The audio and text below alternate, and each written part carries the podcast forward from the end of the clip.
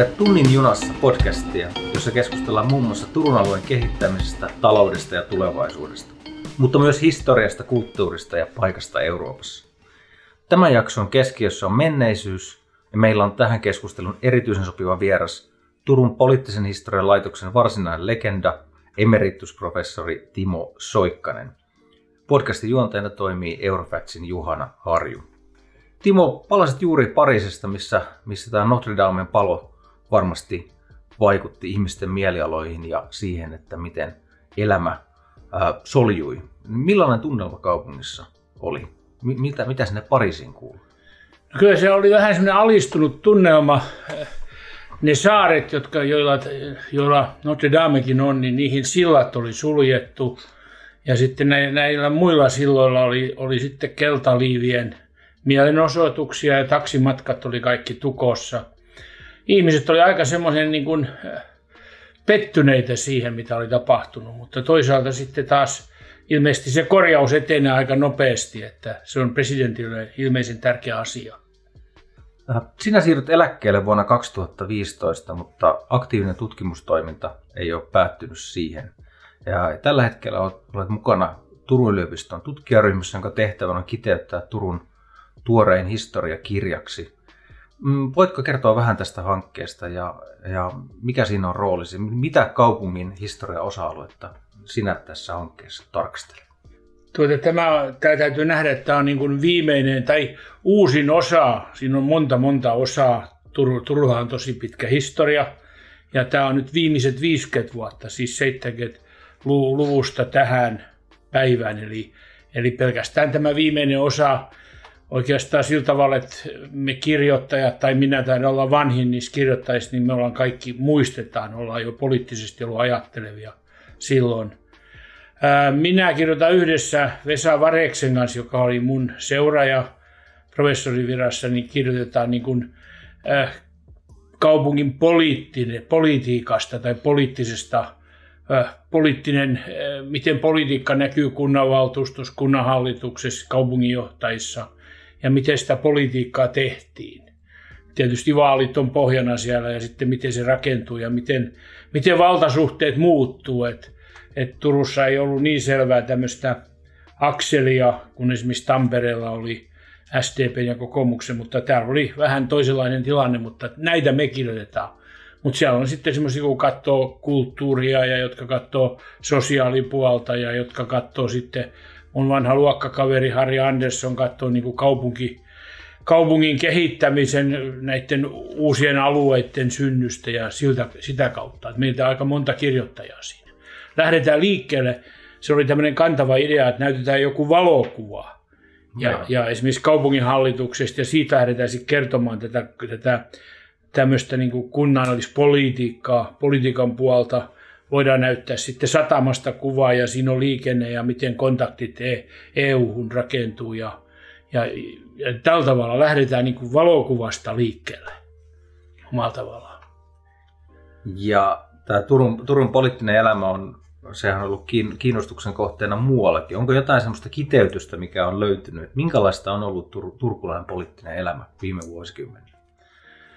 No se on ollut vähän niin kuin rikkonaista, että jos ajattelee, turkulaiset on, on vähän, ne ei ole osannut olla niin kuin yhtä mieltä siltä, vaan että monet hankkeet on vähän, vähän niin kuin pätkinyt sen takia, että ollaan oltu niin kuin erimielisiä ja siitä on, turkulaiset, siitä on turkulaisia syytetty. Sitten on tietysti tämä Turun tauti, mitä, mitä termi on käytetty, vaikka kyllä se ilmiö on kaikkialla muuallakin, mutta että on niin kuin revitty vanhoja semmoisia taloja – ja, ja sitten tota rakennettu vähän niin kuin äh, paikalle sopimattomia taloja tilalle. Että kyllä meillä näitä teemoja on ja, ja tämmöistä poliittista riitelyä ihan tarpeeksi.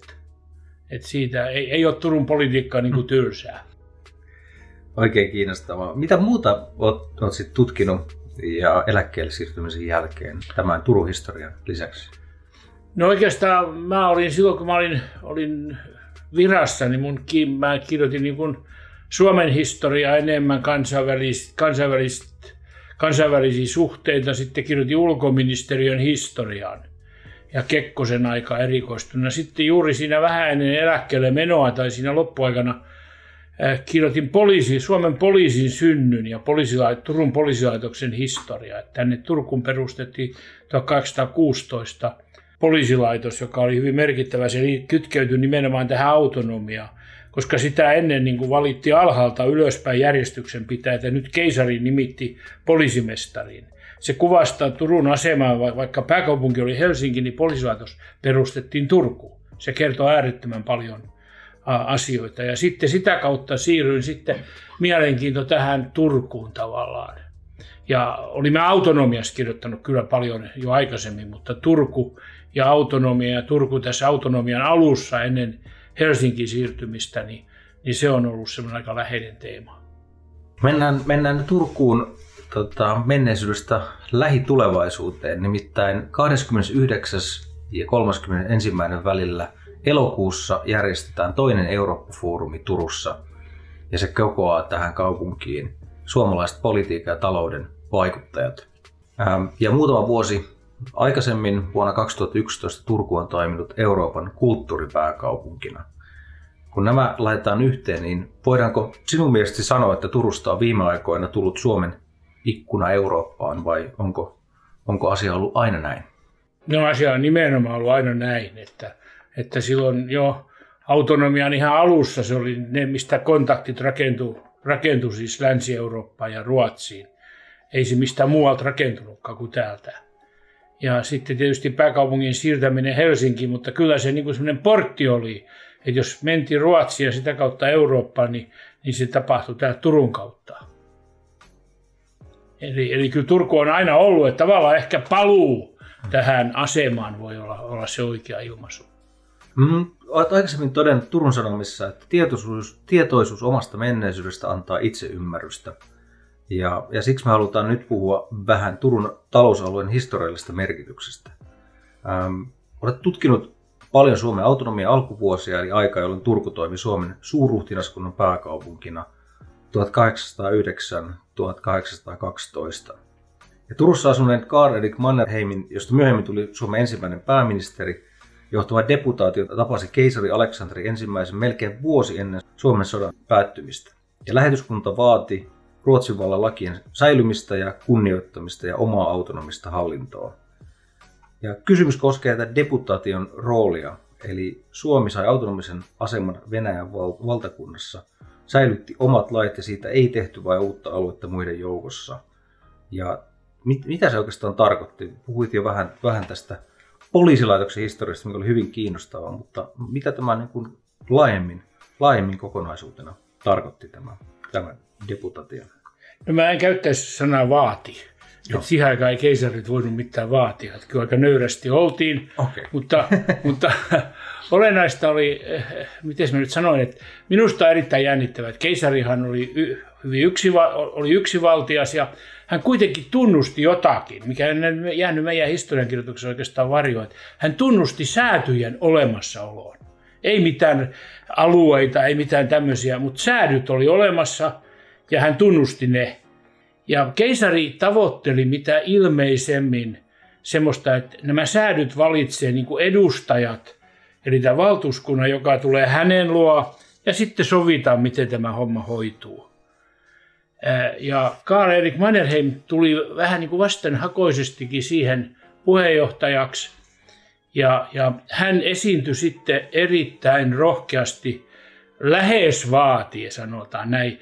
Mutta hän ei, hän ei vaatinut mitään, vaan hän, hän niin kuin esiintyi sillä tavalla, että, että Suomen, Suomen vanhan tai Ruotsin hallitusmuodon tai, tai, tai, ja kaiken mukaan nämä tämmöinen valtuuskunta ei voi sopia mitään säätyjen puolesta.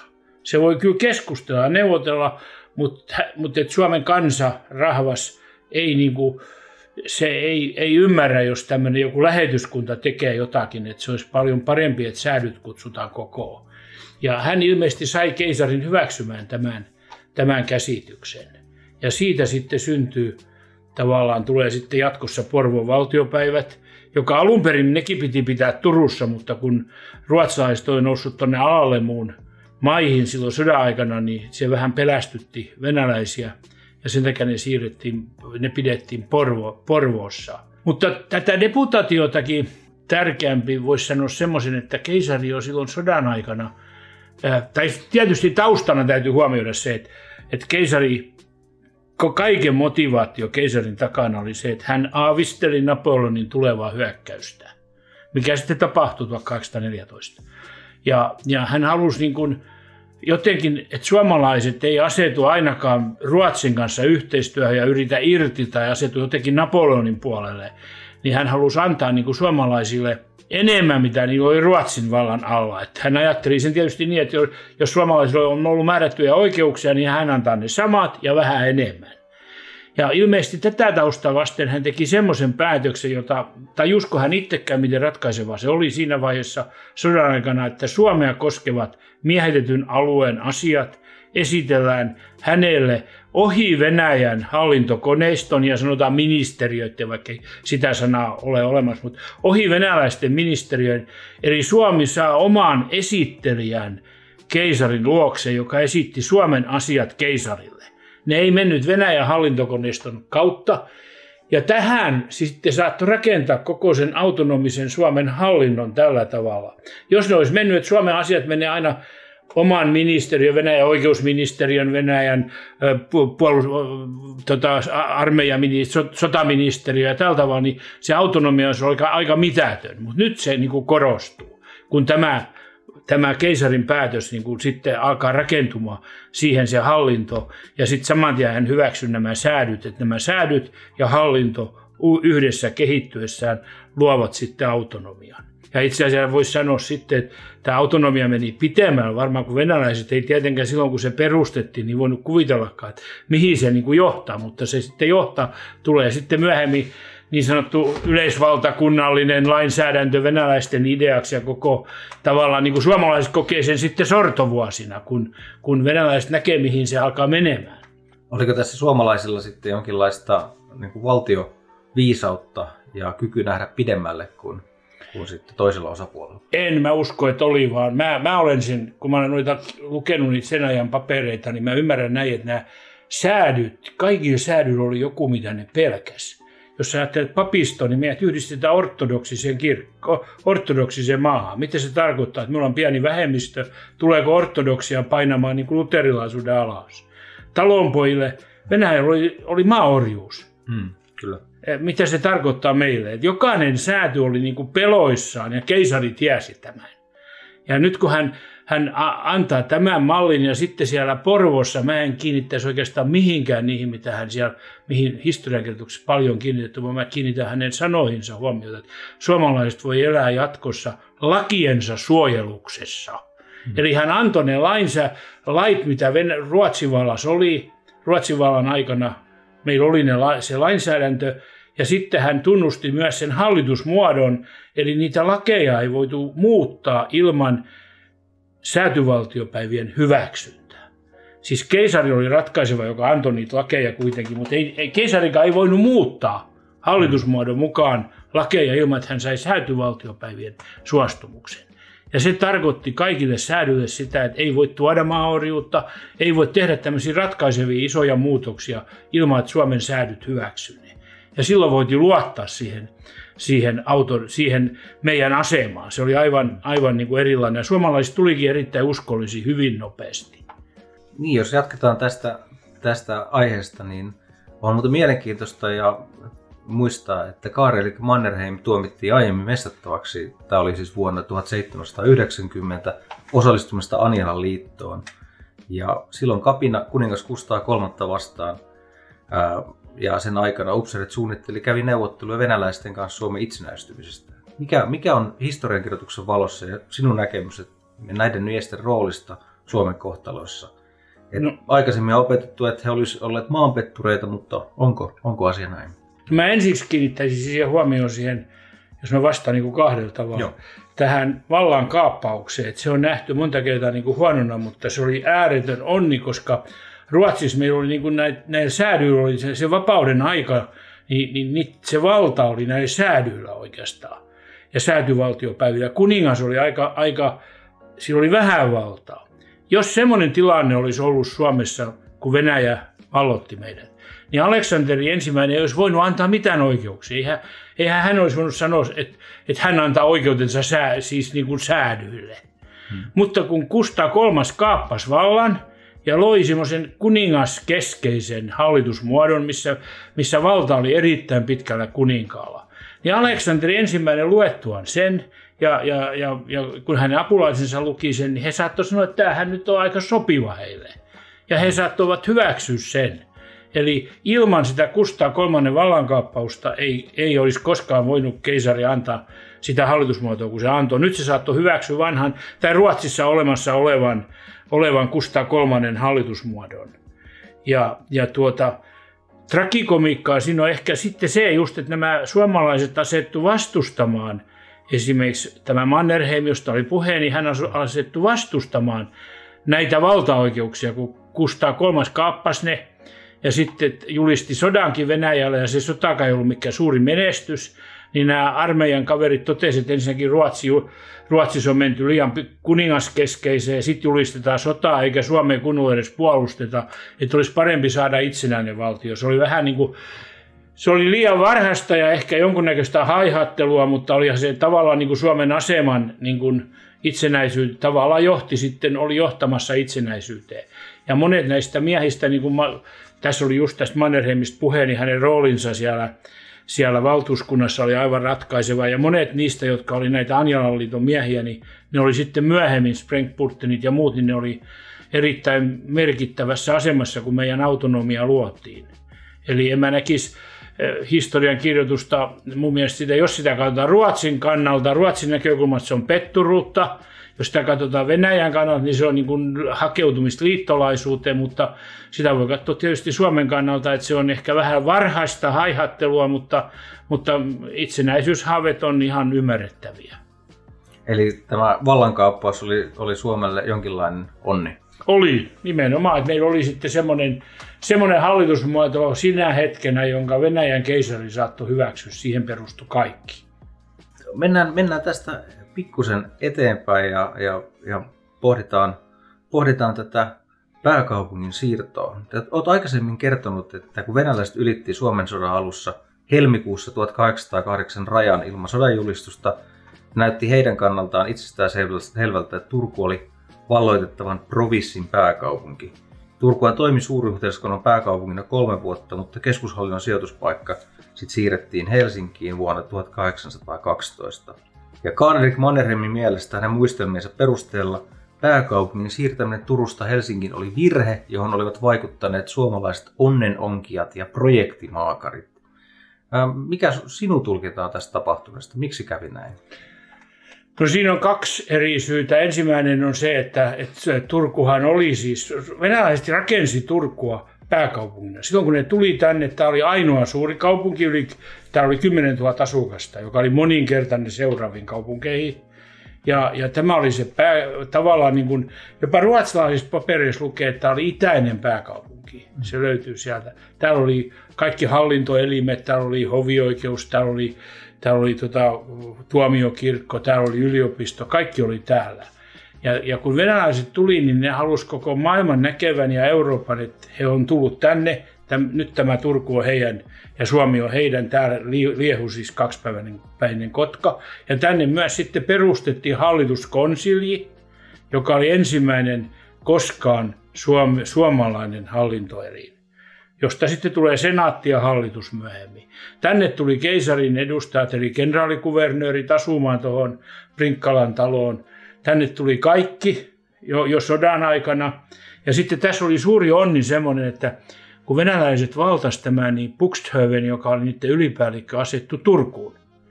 Ja, täällä ei siis, ja sen takia kun ylipäällikkö tuli tänne, niin täällä ei voitu tehdä mitään. Että venäläisethän poltti, tai siis monta kertaa ne poltti kaupunkeja ja ne sytty palaamaan, niin kuin Helsinki palo kaikki. Mutta kun ylipäällikkö tuli tänne, niin täällä ei ollut minkäännäköisiä ongelmia. Tämä oli täysin rauhallinen, rauhallinen kaupunki. Ja tämä oli se pääkaupunki, mitä venäläiset rakensi aluksi.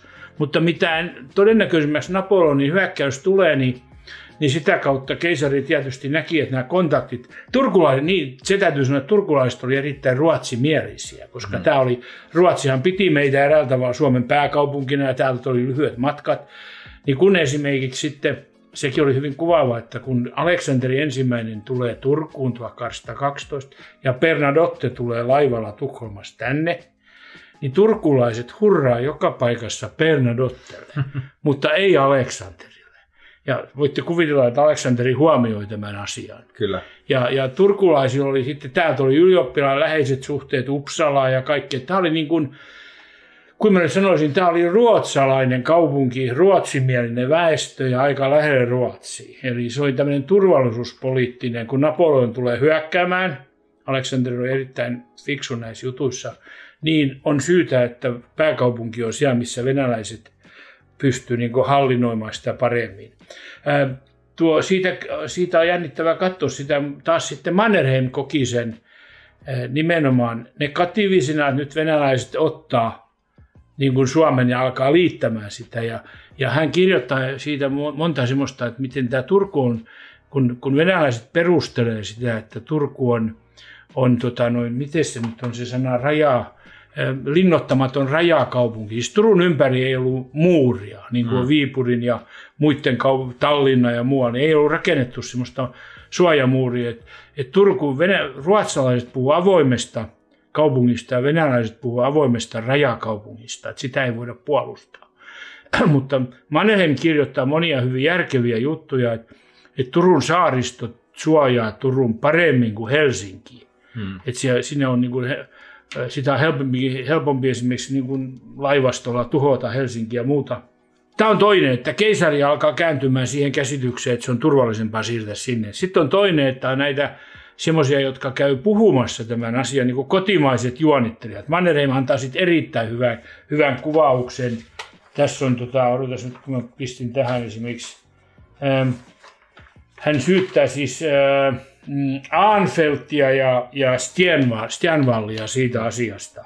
Et, ja hän sanoo, hän sanoo Stianvallista, Aanfeltti hän ei oikein kehtaa kritisoida, se on aateliston sisäinen, ei kehtaa haukku toista aatelismiestä. Niin hän sanoi Stjärnvallista näin, että, että Stjärnvall, että juuri hän juonittelullaan ja turkulaisia ajatustapoja koskevilla kavalilla esityksillään teki Helsingistä Suomen pääkaupungin, josta hän halusi luoda uuden Pietarin. Eli Mannerheim olisi halunnut nimenomaan, että Turku olisi ollut pääkaupunki, koska se on etäisyys sitten Pietariin mm. ja se olisi vahvistanut autonomiaa. Ja, ja, ja hän, hän taisteli sen puolesta, mutta, mutta Anfeld oli paljon läheisempi keisarilla, oli ihan keisarin luottomies ja sup, sup, supisi joka päivä, näki suurin piirtein keisarin siellä, niin sai tahtonsa läpi, mutta ja se sai niin ovelasti, että kun hän oli suomalaisten asioiden niin kuin esittelijänä siellä, niin hän ohitti hallituskonsilin. Hmm. Eli Suomen hallituksen, joka istuu Turussa ja jonka olisi tietenkin pitänyt käsitellä tätä pääkaupunkia. Niin kun Suomen asioiden esittelijä supisi keisarin korvaa, että tämä on hyvä juttu, siirretään vaan näin, niin keisari teki sen päätöksen. Että siinä on niin kuin turvallisuuspolitiikka ja sitten tämmöiset sisäiset juonittelut takana. Pääkaupungit siirrettiin Helsinkiin, Helsinkiin näiden vaiheiden. Mutta unohda, tämä on nyt helsinkiläinen näkemys, että 1812. Keisari teki päätöksen 1812. Helsingissä ei ollut mitään. Se oli palannut, eikä siellä ollut edes taloja, mihin olisi voitu muuttaa. Ja niinpä se, vasta, ja se oli vähän hassukin, kun helsinkiläiset juhli pääkaupungiksi tulon 200-vuotisjuhliin. Mulla on täällä vaikka kuinka paljon aineistoa, missä Engel kertoo, että kun hän rakentaa 1900 1819 kesällä pääkaupunkia, niin hallituskonsili ja kenraalikuvernöörit asuvat Turussa. Siis eihän Aivan. ne missään Helsingissä ollut. E, sitä rakennettiin vasta, että vasta 20-luvulla, 20-luvun alussa voi sanoa, Helsinki on niin kuin toimiva pääkaupunki. Siihen saakka koko tämä hallintokoneisto on täällä näin. Ja viimeinen, eli lääkintökollegio siirtyy 1828. Helsinkiin. Sen jälkeen sitten kaikki tämmöiset, tämmöiset niin kuin ministeriötason elimet on siellä Helsingissä. Eli Turku on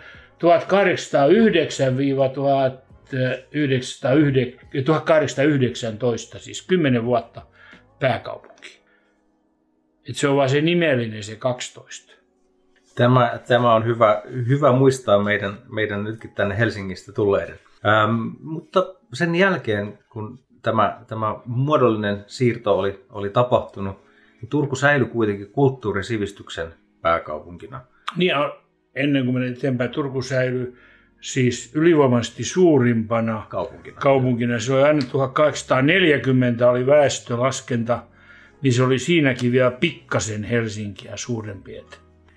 Mut Turun Akatemia, joka, joka sitten kuitenkin jäi, niin se siirrettiin sitten Helsingin yliopistoon. Yliopistoksi. Yliopistoksi juuri näin vasta Turun palon jälkeen vuonna 1827. Miten tämä Turun palo, oliko se jonkinlainen käännekohta Turun merkityksen näkökulmasta? Äsken puhuttiin näistä muista käännekohdista, mutta mitä tämä palo, palo tarkoittaa? No kyllä se oli suuri käännekohta.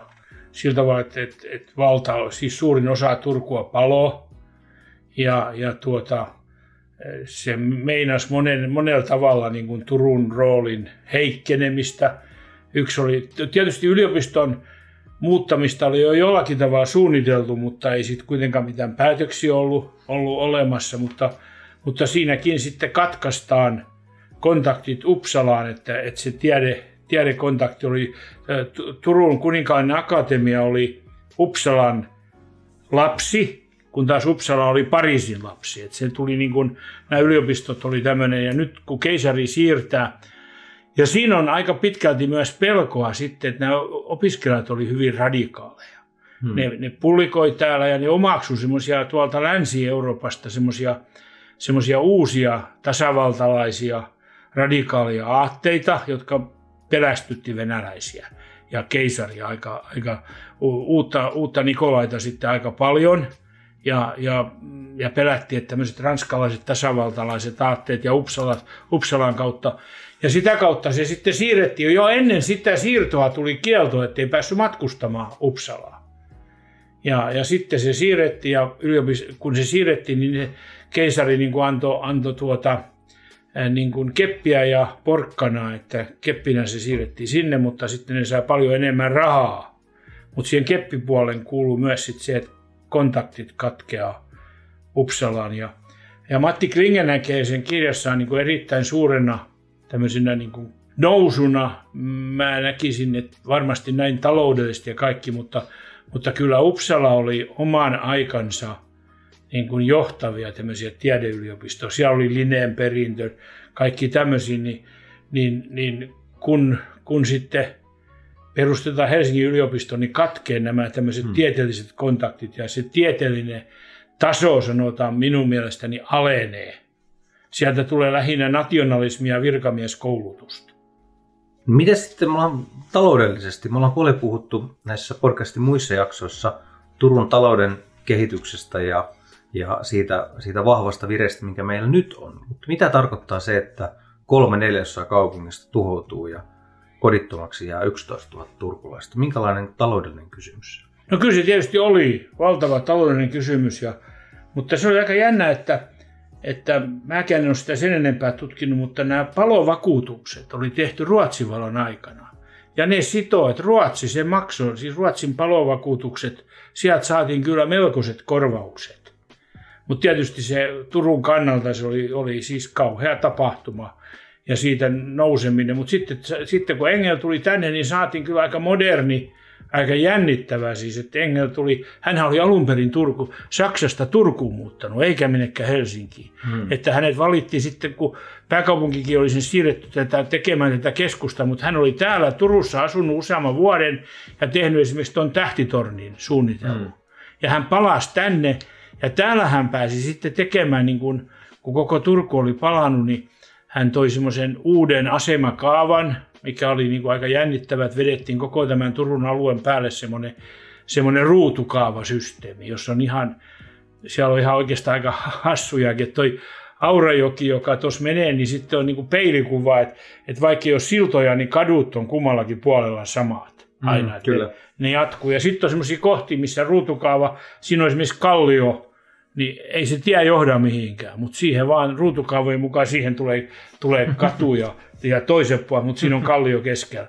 Hän noudatti niin kuin systemaattisesti tätä ja, ja, ja sitten niin kuin se tehtiin, kaikki tehtiin niin kuin palo turvallisuuden nimissä, leveät kadut, kortteliin oli tämmöiset mallikorttelit, kortteli on ajattu, sinne tuli neljä taloa ja välissä oli sitten niin kuin tämmöiset palo semmoinen alue, mihin ei saanut rakentaa ja puita väliä, sitten vaan yksi kerroksisia puutaloja. Koska pääkaupunki oli siirretty Helsinki, niin täällä, täällä tehtiin tämmöinen ratkaisu. Ja Turussa olikin sitten oikeastaan niin kuin puinen, tämä oli puinen kaupunki, missä oli pal- paljon puita. Ja sen jälkeen ei Turku sitten ole kyllä palannutkaan. Mm. Et, et koko tämä Turun ase. Tätä samaa käytettiin sitten melkein kaikissa Turun kaupungeissa, että tehtiin tämmöinen samanlainen ruutukaava. Engel sitten teki muuallakin sitä. Niin tosiaan jälleenrakentamistöitä johti venäläinen kenraalikuvernööri Arseni Zagrevski ja, ja hänen esityksestä senaatti nimitti mainitun Engelin laatiin Turun uuden asemakaavan. Ähm, oliko, miten näet, että panostiko saa Saarin sit Turun jälleenrakentamiseen? Jos Ruotsista saatiin näitä vakuutusrahoja, niin, niin panostettiinko se riittävästi vai jäikö Turku siinä vähän niin kuin taka-alalle? No Turku ei ollut mitenkään keisarin suosiossa, mutta ei hän tässä kohtaa, miten kyllä, hän, kyllä mun käsittääkseni keisari teki sen, mitä, mitä hänen nyt kuuluisikin tehdä, ettei hän sillä tavalla sortanut siinä, mutta kyllä hän sitten niin kuin, niin kuin sanotaan, että jos katsoo näitä taloudellisia karttoja, niin, niin kaikki varallisuus ja, ja, ja kaikki, kaikki rahat on, jos katsoo sitä Suomen varallisuuskarttaa, niin kaikki on tämä varsinais-Suomessa ihan silloin alussa, 1800-luvun alussa – se on sellainen punainen alue ja sieltä se lähtee sitten pikkuhiljaa leviämään, että, että esimerkiksi Tamperetta, tietysti siellä on se koski, jota saadettiin hyödyntää, mutta Tampere sai vero, verovapauksia ja, ja Turussa oli verotus aika korkea. Tänne asutettiin sitten sotilaita kaikkiin porvarillisiin perheisiin tuli, tai talonomistajilla tuli yksi sotilas piti asuttaa sinne. Et Turkuun tuli paljon rasitteita, jotka sitten niin kuin rasittivat Turkua kyllä. Mutta mm, se niin kuin talouden elämä siirtyi sitten täältä Varsinais-Suomesta muualle Suomeen aika pitkälti. Olet pitkään vaatinut Aleksanteri ensimmäisen patsaan palauttamista Turun Akatemiatalo, jossa sen historiallisesti oikea paikka on. Patsas vietiin aikanaan Turusta Helsinkiin ja se siellä se siirrettiin 1930-luvulla ulkotiloihin. Aleksanterin patsas palasi Turkuun toukokuussa 2014, mutta kopiona alkuperäistä ei silloin saatu. Mm, mitä olet mieltä tästä ratkaisusta? No en mä nyt uskonutkaan koskaan sitä alkuperäistä. Että kyllä mä olen kokenut, että Helsinki on sellainen Permudan kolmio, että kaikki mikä sinne menee, niin ei se koskaan takaisin sieltä tulee. Että en mä sitä ajatellut, se oli ihan, ei, mutta kun sitä vaati, niin se oli ihan teellinen ratkaisu, että saatiin edes se, mutta se ei ole turkulaisesti ole saanut sitä kun meillä on tämä yliopiston, nämä, jotka on näitä kiinteistöjä, sehän on tämmöinen firma, niin se ei ole vieläkään oikeassa paikassa. Hmm. Eli se akatemian salissa sillä tavalla, missä sen kuuluisi olla. Ja sehän oli semmoinen vähän niin kuin ryöstö itse asiassa, että et, et, sieltähän vietiin sieltä akatemian talosta myös ovet. Kyllä. Niin kuin tiedät. Ja, ja, ja, ja tavallaan niin kuin yliopiston piti siirtyä, siirtyä irtaimistoineen. Ja. Siihen ei kuulu siis jos sä tänään lähdet jostakin, että sä voi vessanpönttö viedä mennessä se, niin ei sieltä olisi saanut näitä oveita eikä patsaita. Ne oli nimenomaan sinne niin kuin kiinteä osa sitä rakennusta. Ja, ja mun pitää ehkä kertoa tämmöinen, kun mä olin dekaanina, niin, niin sitten meidän Turun yliopiston opiskelijat oli Helsingissä ja ne oli ilmeisesti siellä kaljotellut aika vahvasti. Ja, ja sitten niin mulle soitti, puhelin soi ja siellä oli vähän humaltunut ylioppilas ja kuoro takana. Mä kuulin, että siinä on iso porukka ja sitten ne sanoi mulle, että herra dekaani, että, että sana vain, niin ovet tuodaan. Ja mä sitä älkää mistä, sitten tehkö yhtään mitä tästä lehti heti. Että, tota, joo. Et, on se nyt parempi, että se tuli kopiona tänne kuin alkuperäinen, mutta, tai siis olisi tietysti ollut hieno saada se alkuperäinen, mutta en mä nyt ajatellutkaan, että mistä saataisiin. Mutta, koska se kuuluu, se on niin sikäli jännittävää, että mä tämä akatemiatalo ja siellä oleva juhlasali, Soleni Tetsalen, niin se on ainoa tämmöinen todella hieno juhlasali, joka on niin kuin Ruotsin vallan ajalta. Nämä muut on sitten, niin kuin Helsingin yliopistossa on tietysti hienompi, komeampi se sali, se juhlasali, mutta se on sitten jo eri aikakautta omalla tavallaan. Mennään historiassa vähän eteenpäin Suomen itsenäistymisen aikaan. Äh, Oliko silloin keskustelua suomalaisen elitin keskuudessa siitä, että pitäisikö pääkaupunki siirtyä takaisin Turkuun? Ja, ja, ja jos tämmöistä keskustelua käytiin, niin oliko se oikeutettu? En mä usko, että semmoista kovin paljon oli, oli käyty. Mannerheim, tämä nykyinen Mannerheim on tehnyt aloitteen kyllä sodan aikana, että, että pääkaupunki voisi tulla Turkuun, koska se on niin lähellä ja avoin. avoin. Mutta mä luulen, että sekin perustui kuitenkin äh, tämmöisiin strategisiin, että sen niin pommituksen ja, mm. ja puolustuksen ja sen, sen kannalta. Kai se pääkaupunki nyt sitten on Helsingin lopullisesti, että en mä usko, että Turussa sitä kukaan havittelee takaisin, takaisin mutta, mutta se on tietysti ikävä, että kaikki Suomessa keskitetään Helsinkiin. Et, et meillä on sitten, niin siitä tulee isoja ongelmia, kun kaikki pistetään yhteen kaupunkiin.